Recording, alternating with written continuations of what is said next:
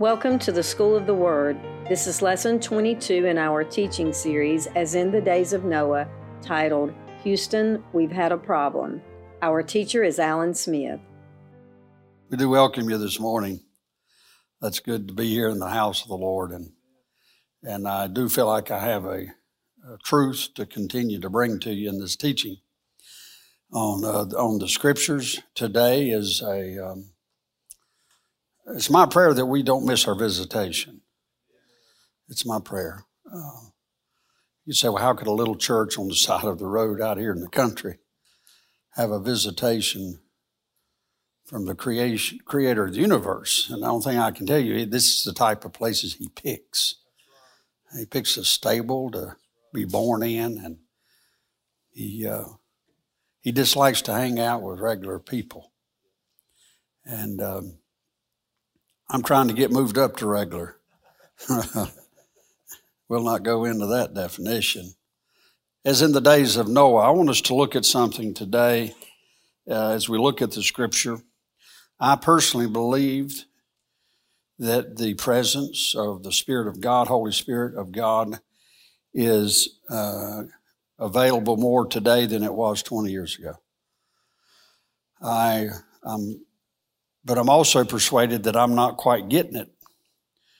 I'm not quite up to par, quite up to speed at how to um, to open that truth up into where I'm living it out. I know it's there, and I am trying my best to live it out. But I also understand that what's going on in the spiritual atmosphere and the atmosphere of the natural atmosphere that we live in, there's more activity now. There's more distraction. There's a lot more going on that is hindering us in walking in more of the fullness of the power of the Spirit of God. And uh, I don't know about you guys, but I continually have this problem of pressing, uh, of, of pressing myself beyond where I was yesterday. Uh, at times, it seems like I'm more in a survival mode than a pressing mode and the signs of the times does that. And so we, as believers and Christians on planet Earth, our um, you know, the Scripture says we go from glory to glory, not realizing what's in a glory is a crisis, and it's uh, the glory is inside the amidst the crisis. Is, is, and so as we're going from glory to glory, we're going from crisis to crisis, and so it uh, behooves us to understand that as a true observation, and uh, we need to be better equipped, but we also need to learn how to walk through these daily crises with greater victory, greater authority, uh, greater presence, the uh, we uh, we do read the signs of the time and we look at the signs of the time, but the signs of the time are not to dictate how I feel and operate during the times. And as Christians and as believers, the strength of who we are is to increase. And uh, that is the increase that I'm speaking about of the Holy Spirit. As we increase in our stability of being a Christ follower. Uh, I believe there lies the secret of unlocking this anointing that is available to us in these last days. And it's in light of that that we're walking through some type of understanding. I've been doing some teaching on psyops, psychological warfare, because I believe this is where it is. I believe that's the battleground uh, which affects the earth. Now, let's, let's look at this. As in the days of Noah, so shall also the coming of the Son of Man be, which that tells us we're persuaded that the second coming of Christ is very near. And we're to encourage each other with that truth. Now, we know the greater sign of the last days is, and Jesus answered and said unto them, Take heed that no man deceive you. So, if you've listened to any of these teachings the last couple of months, we were doing it from this uh, idea, this understanding that the greatest sign of the times is deception. So, that being the greatest, uh, I, have never in my life seen such a smorgasbord, if you will, or such a uh, um, I don't know what you call it. It's kind of a bar, all you can eat. you know, food bar of all you can eat of you know, a, a buffet of junk food uh, for information that can go into our brains, into our minds. It is such a, uh, it is, um, it's, I don't say how in the world, humanity is surviving as well as it is. And the flood of information is not decreasing. As anybody knows, it's still increasing. I'm like, how in the world does this thing keep accelerating? At the flow of, of, of what's called uh, knowledge. Now, anybody ever heard that statement? Houston. Now, the, the correct statement is Houston, we've had a problem. Uh, most, I think, in the movie Apollo 13, it was Houston, we have a problem. The actual quote, the quote that was said was, uh, Houston, we've had a problem. And which, being interpreted, means they had a problem all along, but they just discovered it. That's what happened. And uh, so y'all know the famous, uh, this is one of the famous black and white pictures that was taken of that time. Houston, we've had a problem. Main B bus under volt. They weren't getting the voltage that they needed. And that just, uh, just so spoke to me when the Holy Spirit brought that up. I spent, I don't know how many hours just studying Apollo 13. And this is actually all I'm going to say about it. But I had to spend all of this time on Apollo 13 of what actually happened and how the, what, what actually happened in Main B was it didn't have enough power to do what it needed to do. Houston, we got a problem. We don't, we're undervolted. We're not walking in the power that's needed, so therefore we've, we've had a problem. We got a problem. And the prophetic word for this morning is uh, church, we got a problem.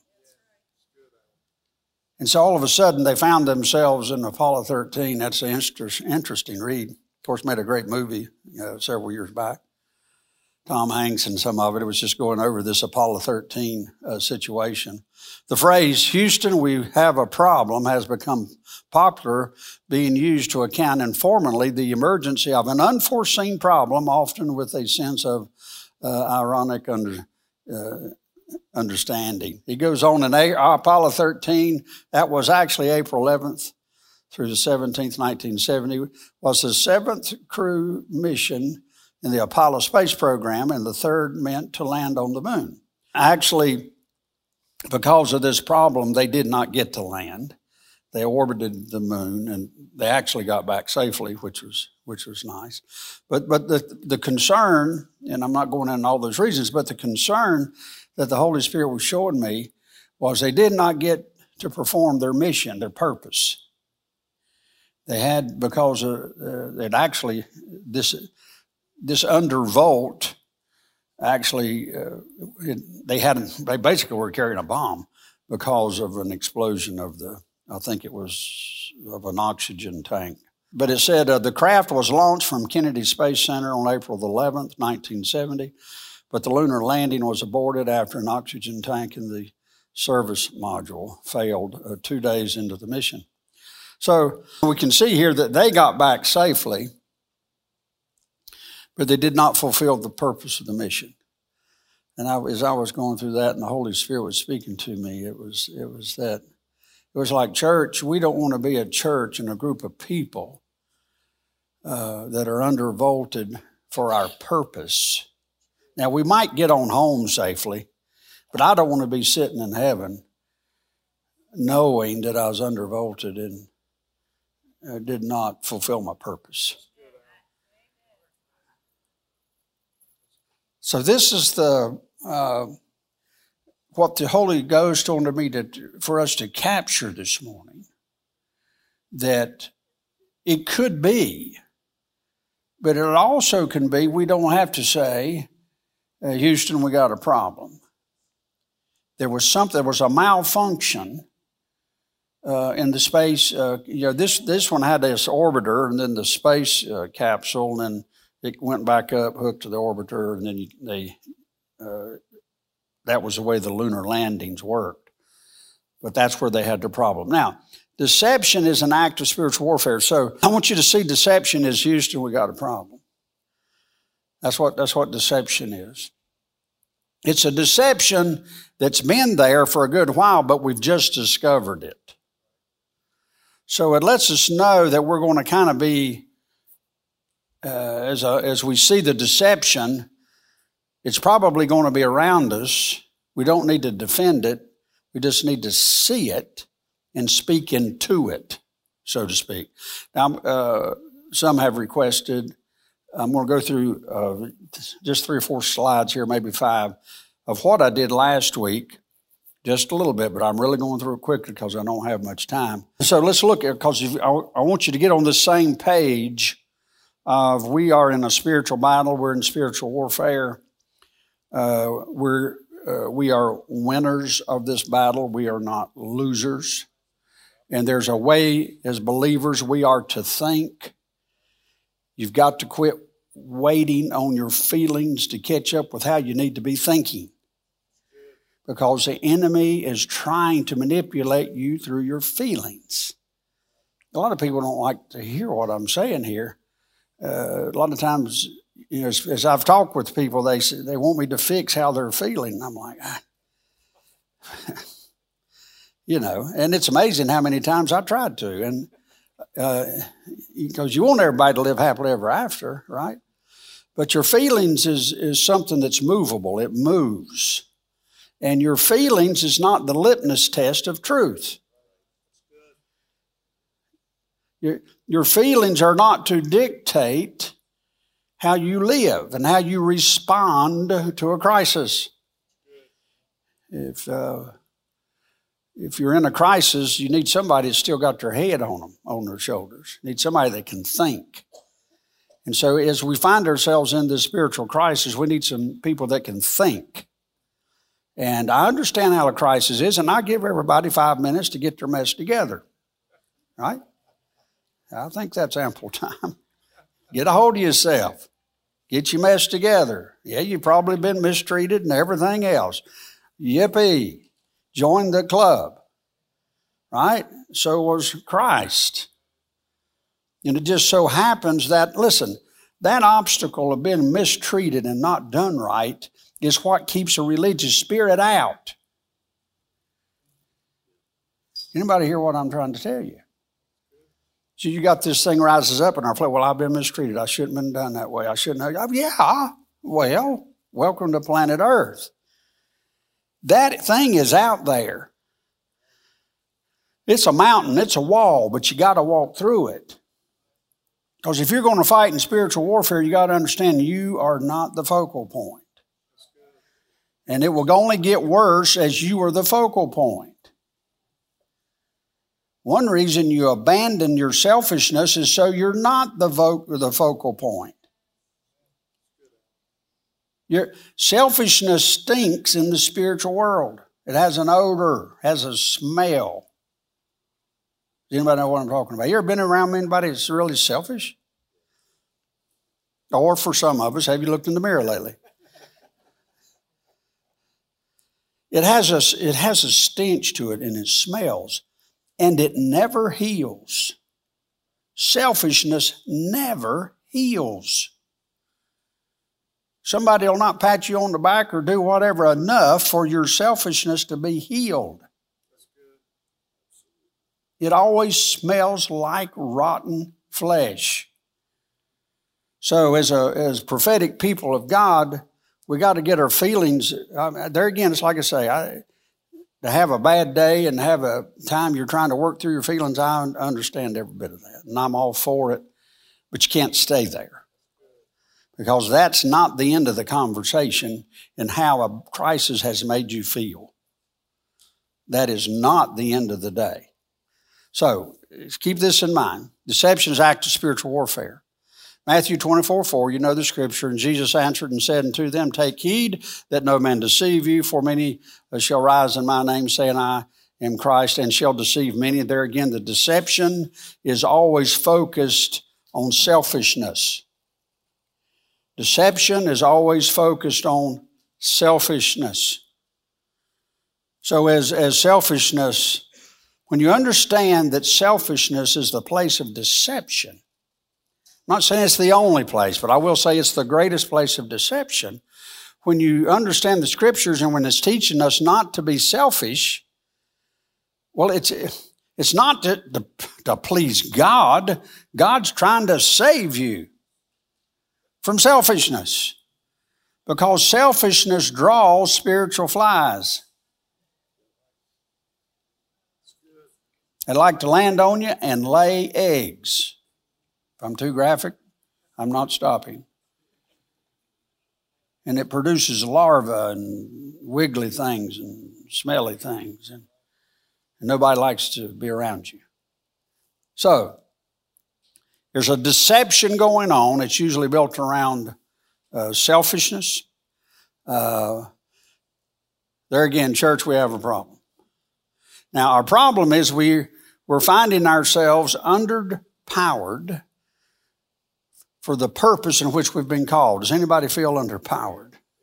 We're underpowered. But I am convinced that it's available. It's not cheap. It's not free. It's going to cost you all of your selfishness. You're going to have to call your feelings uh, into correction. You're going to have to you're going to have to strap in, step up to the call of God on our purpose and why we're here. Right, here we go. Psyops, just a little refresher. Let no man deceive you with vain words, it says. We're understanding now that there's a lot of vain words going on out here. The goal is to control the narrative. Now, what the enemy's wanting to do is whoever controls the narrative controls the person or the country. You have a narrative in your life, a narrative in your heart. You have conversations going on inside of you all the time. It's called a narrative. Your narrative controls your life. If you don't get that, the rest of this teaching will do no good. The, your internal dialogue is the narrative in which controls your life. That is not an option. So a man thinketh, so is he. It is not an option, church. Did I say it wasn't an option? It is so not an option. As Christians, we tend to pick and choose and think things in the Word of God are optional. They are not optional. Now, Understand the internal dialogue, the internal narrative. The battle is for who controls the narrative of your mind and our country. So you can look out now on today on TV. Whoever's controlling this narrative. That, that's the reason that the media, the, uh, the media that's out here now, why is it trying to control? Why is everybody trying to, why are we having a, uh, uh, what can I say? Uh, come on in, everybody. Glad to have you here today. Praise God. Why, why is there such a fight over the narrative? Does, do y'all realize there's a fight over a narrative? All right, the battleground is the narrative. Now, sometimes we'll end up feeling like we're in a shouting match. But somebody in pulpits across this land need to start shouting. Because it is part of the narrative. The enemy's trying to silence our pulpits, trying to get the pastors and the preachers to compromise. This is not the time you bring the volume down. This is the time you bring the volume up, somebody, because we're in a battle. It's a fight. Who control? Now you'll understand why the volume has to increase if you understand the spiritual truth. Whoever controls the narrative controls the person or the country. So I know as Christians we like to have good manners. Preachers, you got too good of spiritual manners for the hour in which we're living. Can somebody hear what I'm saying? I know we've got this idea of what a perfect Christian looks like. I know we've got this idea. And there is a way and an idea and a wave we perform and look in peace times. We are in war. This is war times. Can somebody say that? We are in war times. Now watch it. Whoever controls the narrative of the mind is the one that controls the person or the country. Why do we study the Word of God? Why are we here on Sundays? Why do we do this? It's because of the narrative. It's important. Why is it important if we come in here and somebody says something? A lot of people don't. If you even say amen, do you realize you're contributing to the narrative of the room? Thank you for your amens. I'm, I'm being honest with you. It, it, it's more real. I'm not talking about in a figure of speech. Who's controlling the narrative? You're sitting there in a, in a, in a pew or in a seat, and you can it can feel like that we're here to hear a speaker, not realizing you're a contributor to the narrative. There's a spiritual environment that's created because of who's controlling the narrative.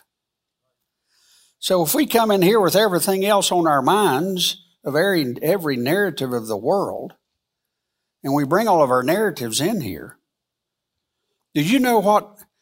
Do you understand what the word focus means?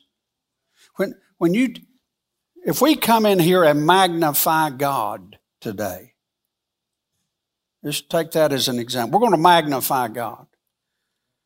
All right, that's a narrative. All right, if the narrative is we're going to magnify, if you take a magnifying glass and everybody takes all of their magnifying glasses and, and the sun of God's in heaven, the sun where the power comes from, if we all focus it through that narrative of a magnifying, magnifying God glass, have you ever taken a magnifying glass and put it over leaves or something? What happens? Can somebody say it louder? Fire. That's just a true reality. It's just a true reality. It's a, it's a spiritual phenomena created by God's Word and His people. So as we come in here this morning, if we magnify God together, now trust me, we don't need us magnifying. I don't care how strong the magnifying glass is, one person with a bucket of water can put it out. I tell you what, I have seen.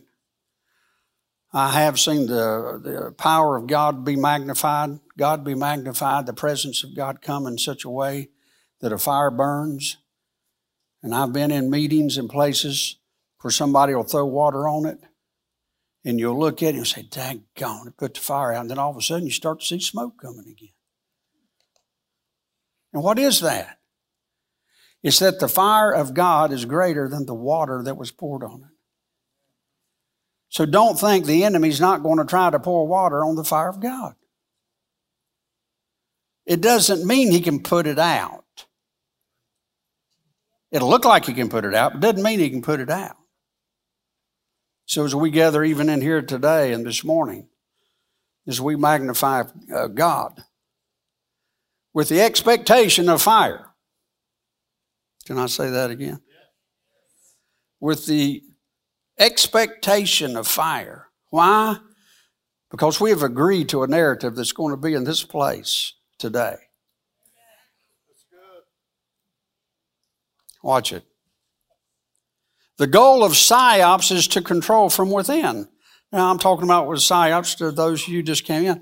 Psyops is a form of warfare that uh, countries and armies have against each other, and I'm comparing psyops to the war of the battle of the mind that we're in with the spiritual life. Psyops is mental warfare. In mental warfare, you must understand that you win in advance. Now, come on. You got to get this. If you're going to win, in spiritual warfare, you got to understand you win in advance. You don't go in, you don't make your decision after you go in, you make your decision before you go in. In other words, we're planted in God so that our decisions are made up front. So, for those of you that would like to join me this morning, I make a decision in advance that today we're going to focus and worship God. Amen. That's right. That's right. Philippians 3, Be, Brethren, I count not myself to have apprehended, but this one thing I do, forgetting those things which are behind and reaching forth unto those things which are before, I press towards the mark for the prize of the high calling of God in Christ Jesus. Now listen, we win in advance. How do we win in advance? It's because I'm leaving those things that are behind. Hey, come on, somebody. You can't go and win in advance if you're hanging on to everything that was behind. Come on. Why does Jesus forgive us of our past? It's because he, know we can't. he knows we cannot move forward in victory because we're hanging on to past and that holds us back from winning in the future. You have to let it go. You have to let the cross of Christ cover your past. Why? Because it'll hold you back from winning in advance. And as believers, we need to be used to the idea of we win in advance. That's the Christian lifestyle. We don't wait to see what happens. Now, let's see how this works. How to win in advance. Number one, you choose your feeling before you feel. Come on, somebody. I know, I know a lot of people don't like that and doesn't believe it. Try it, you might like it. It is possible to choose your feeling before you feel. That's exactly right. It's victory. You win, the victory's already won, or I'm reading my book wrong. Is that true or false? The victory's already been won, so that means we've won in advance. Well, how in the world can we bring ourselves up to that lifestyle? We're waiting to see what happens so we know how to feel. Duh. Somebody else is controlling that narrative. Watch it. The mind is a ground where all battles are won or lost, and it is the only battleground that you have full control of from start to finish. Now, a lot of people say, well, Alan, I don't have control. Yes, you do. The Bible says you, you actually have control of your mind. That's the place of battleground, and you control the narrative that you, you, intro, you control this internal dialogue. You assign it, and I'm going to show it to you. How do you win in advance? Practice controlling your mind during small challenges. Once you're familiar with controlling your mind and directing your feelings, you are then ready for battle if you got a if you got a sloppy sloppy mind, I don't, need to go to, my, to battle with you. You got to get your mess together. Then we go to battle. How do we win in advance? The goal of the enemy is to throw you off emotionally. That's the reason you got to get your feelings under subjection of the Holy Ghost. The enemy's trying to throw you off. How? Emotionally. So you're going to have this crisis and that crisis and this crisis and that crisis. There again, I give everybody five minutes to be emotional. But you, we got to move. You got to we got to press through it, and there's a reason. Mental attacks are attempts to defeat you and throw you off battle, off balance. The whole idea is to throw us off of balance. When we are convinced we win in advance, you can't be thrown off of balance. You must remain focused on your objective. How do we win in advance? Confuse the enemy with the Word of God. This will instill fear in your opponent. Now, has anybody thought of that one? Did you know you can make the enemy scared? That's right. I'm tired of the enemy scaring God's people to death. It's time for the Word of God to scare the enemy. We, when faced with a mental assault, stay calm because the enemy reads your reactions for his next move.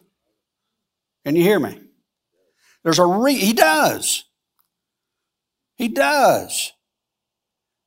If you're falling apart, guess what you're going to run into the next three hours?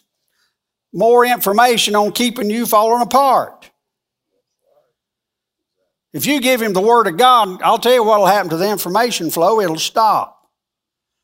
The enemy's trying to control the narrative, but he can't make it past the Word of God. He can make it past your human reasoning, but he cannot go past the Word of God. Our enemy is a bully. Can somebody say bully? Our enemy is a bully and will read you like a book. Let him know you are more than able to fight him with the Word of God. Now, that's just the truth or it's not. That is the truth. How do you win in advance? Because we got the Word of God. We got the truth.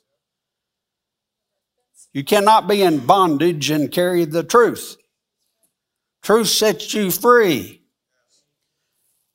What's this? Now, here's how we win in advance. Bullies smell fear in advance upon their prey when it's present. Why does he try to send these things, the spirit of fear? It's because he can smell it. Bullies also smell strength and power and will leave you alone or obey your commands.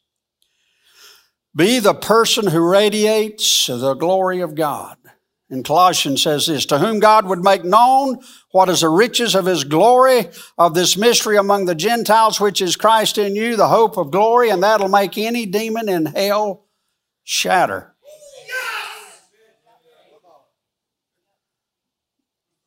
That's the truth. I want you to see this. How do you win in advance? Now, here's what we got to understand. The way you win in advance is you're stronger than you think you are. Did you know that? We all feel weak and all the above, and we're not worthy. Not, I get all that, but you're still stronger than you think you are. Well, look at this. Philippians 4 13, I can do all things through Christ, which does what? So my strength is through who? It's through Christ. So, hey, guess what? I'm stronger than I thought I was. Huh? Always, always, always. Now look at this one. You know more than you think you know. Now, what do you think about that one? What do you do it with the Word of God? Let this mind be in you, which was also in Christ Jesus. That makes you pretty smart, doesn't it? Now listen, that mind of Christ will operate in you. But you got to understand how Christ thinks. Christ is thinking from the standpoint that he's already won. Can somebody hear me? I know that bends our psyche just a little bit. It's okay. But you got to start considering that truth as we mature. Listen, it's going to take more anointing to move forward than what we've had up to this point. Now, watch this. You can do more than you think you can. I can do how many things? All things. All things through Christ, which strength. So there's how you win in advance. You're stronger than you think you are. You know more than you think you know, and you can do more than you think you can. Does anybody believe that? Yes, sir. That's the truth. Now look at this. I believe we're moving in a time of the psyops and what's happening. We're living in a day, I believe, of modern day Elijah's. Elijah's. Now I'm going to show you in Scripture. It's the anointed attitude. Come on, you missed a wonderful place to give me an amen. Thank you. It's an anointed attitude. We want to be anointed, but did you know that your attitude is to be anointed? There you go. Now watch it. Now we had this, we got this, uh, Elijah, you say, well, Alan, how does that work with us? Elijah won in advance because of his discipline, passion, and faith in God. Elijah won in advance because of his discipline, passion, and faith in God. Faith, now watch this. Faith is an act of knowing in advance.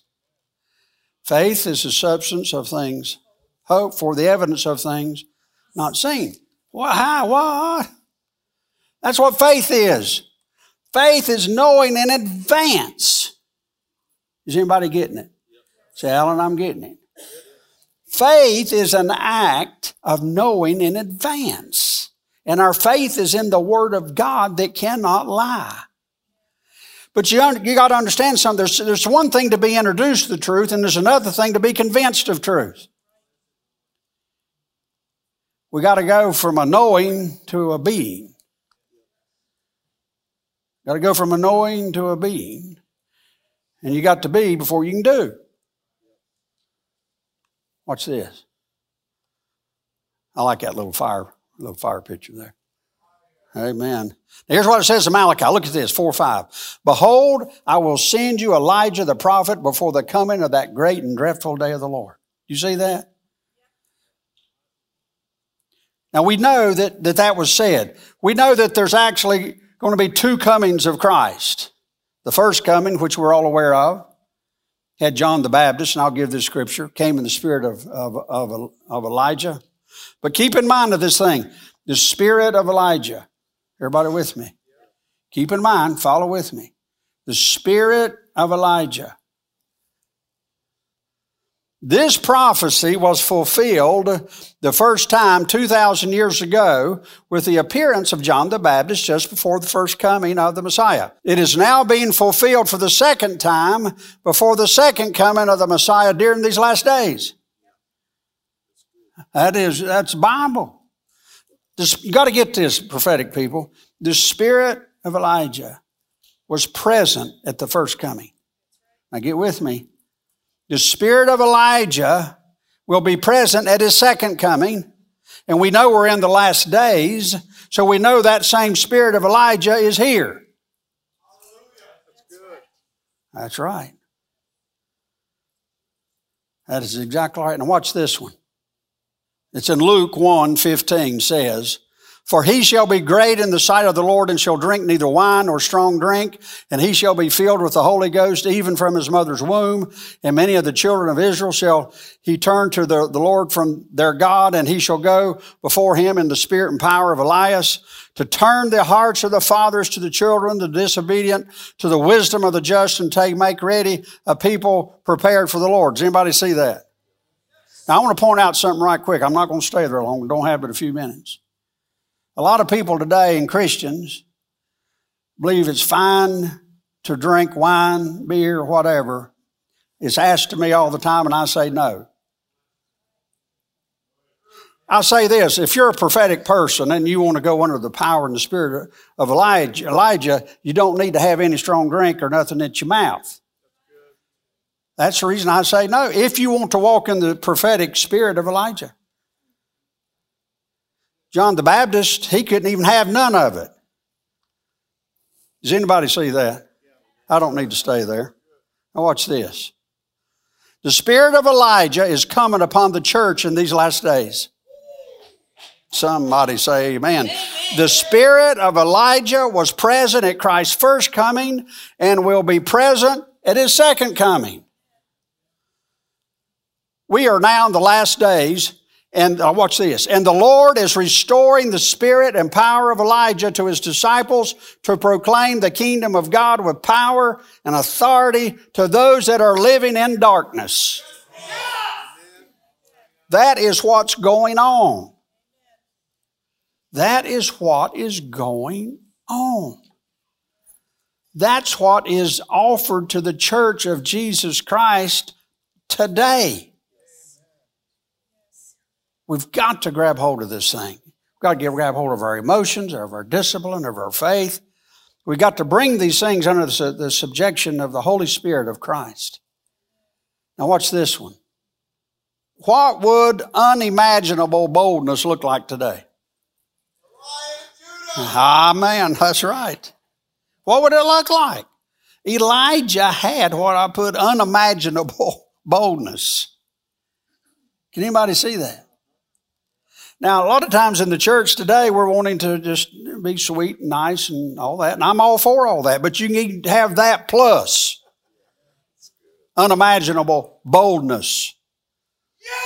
Yes! Elijah went before the prophets of Baal.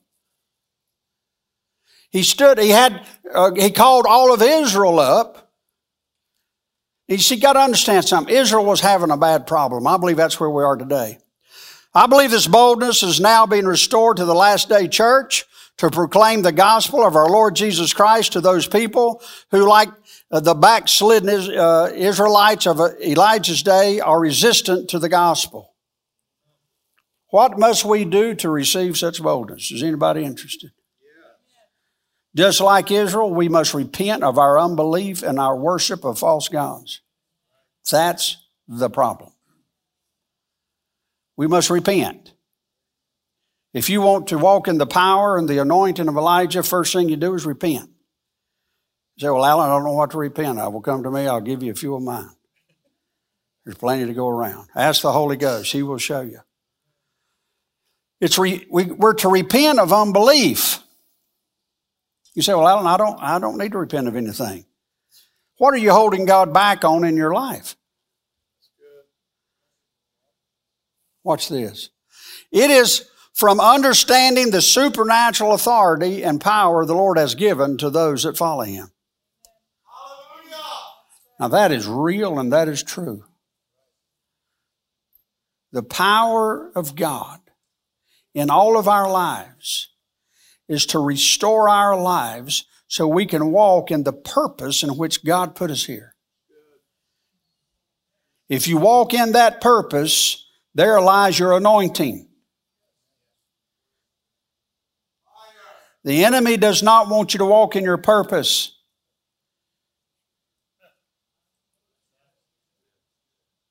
Because you will miss your anointing. Watch this one. Now, I've talked about a personal narrative and then a narrative of a country. Let's look at the United States here right quickly. Let us say that Elijah came on the scene today. What do you think his message might be? You remember that? What is that a picture of? Everybody sees that. What do you see a little lower than the Twin Towers, right in the middle? Freedom. Statue of Liberty. I thought that was a very prophetic picture. How long halt ye between two opinions? Now, the story about Elijah to Israel was how long will you stagger in these two opinions? If the Lord be God, follow him, and if Baal, then follow him. The message of Elijah, this was not necessarily about Jezebel and Ahab and the false prophets of Baal. This was about the nation Israel. The nation Israel had turned their hearts from God. So Elijah said, How long will you halt ye between two opinions? If the Lord be God, follow him. If Baal, follow him. He was saying that to Israel, not to Jezebel. It's 1 Kings 18 21. Then something happened. Same message. How long are you going to stay between these two opinions? You're going to follow God or Baal? I know a lot of people doesn't like it, but I can't help it. That's a wake up call to the United States. Follow Christ. Now watch it. Now here's Elijah. There are just a few things. Elijah is born in Tishbe, uh, Gilead. Ahab became king of Israel. 873, and King Ahab builds an altar, of the temple of Baal. That was 873. 870, Elijah warns King Ahab that God will send a drought that will last for several years as punishment for worshiping Baal. I mean, a lot of people say, well, God's not doing anything. God, I'm like, eh. when, when we follow Baal, God tries to, he does love his people and he tries to get our attention. The place that our country in, is in today and what's happening is to get our attention. Not, not the lost people's attention, the saved people's attention. You got to understand who, who this message is to. It's to the nation Israel. Now, watch this. God instructs Elijah to hide in the near brook at Cherith where the ravens would feed him. Y'all, y'all remember that story, I'm sure. I'm just going over a little bit of uh, introducing you.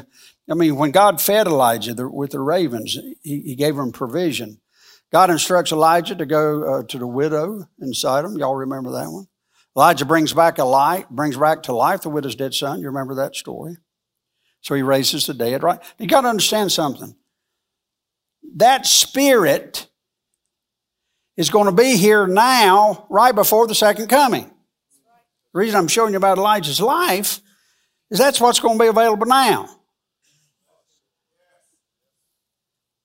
God instructs Elijah to talk to King Ahab. God's going to instruct people to talk to leaders. That's right. With the challenges. I know a lot of people say, well, Alan, you need to be nice when you do it. Elijah wasn't that nice. Now listen. Well, no, I'm not going to say that. I'm getting ahead of myself. Elijah meets Obadiah on the way and tells appearing tells of appearing before King Ahab. He was saw the uh, Obadiah prophet and said, "Hey, tell King Ahab I'm on my way." Obadiah tells King Ahab about Elijah. And King Ahab prepares for this meeting with Elijah. So here you got Ahab, Jezebel, uh, uh, the royalty, uh, if you will, of Israel. They're to be leading the people of God in the ways of God. They have abandoned God.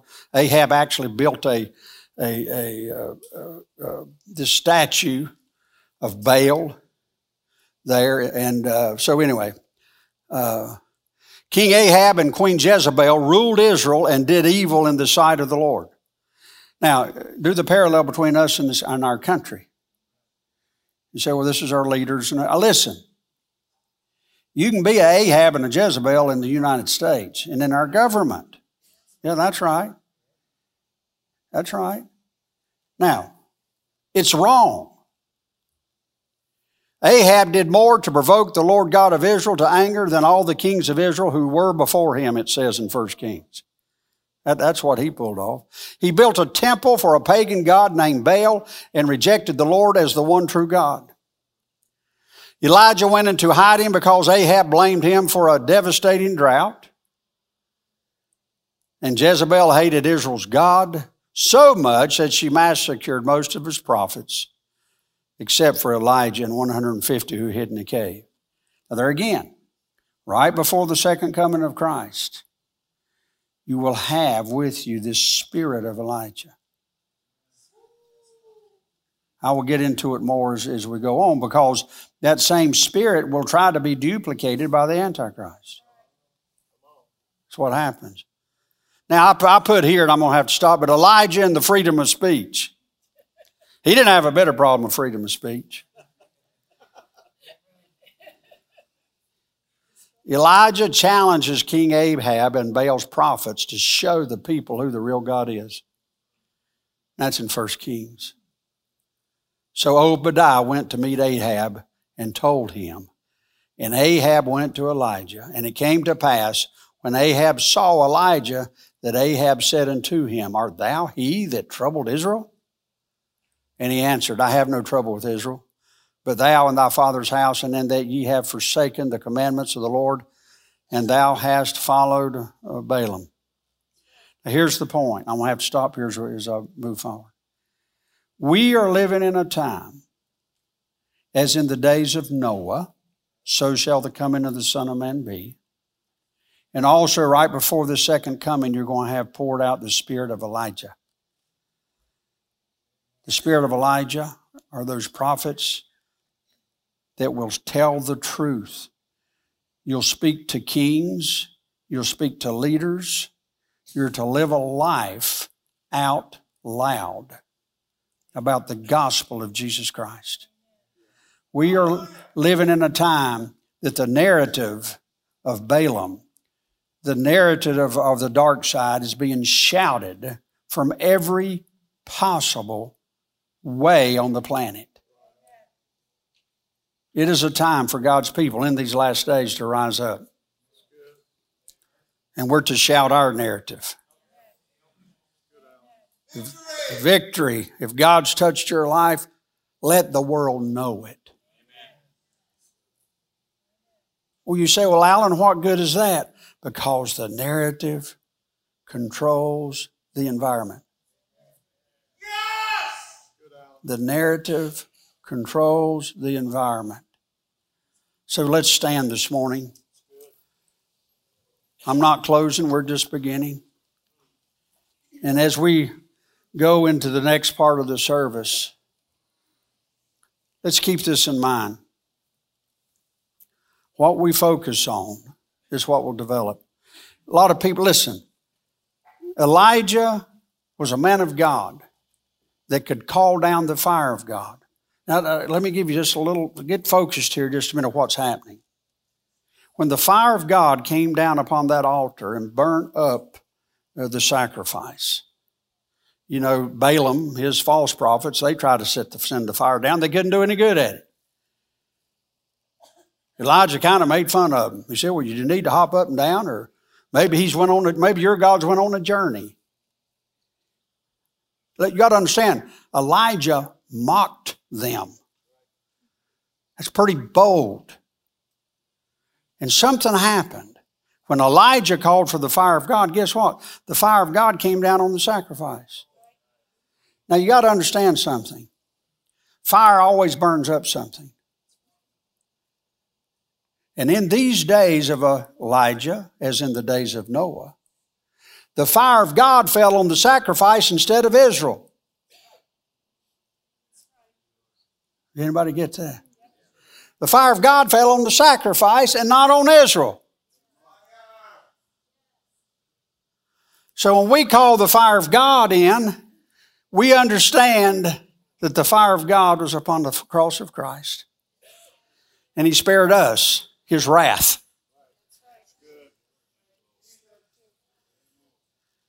We escaped his wrath because his fire fell. So I pray that his fire will fall in here this morning.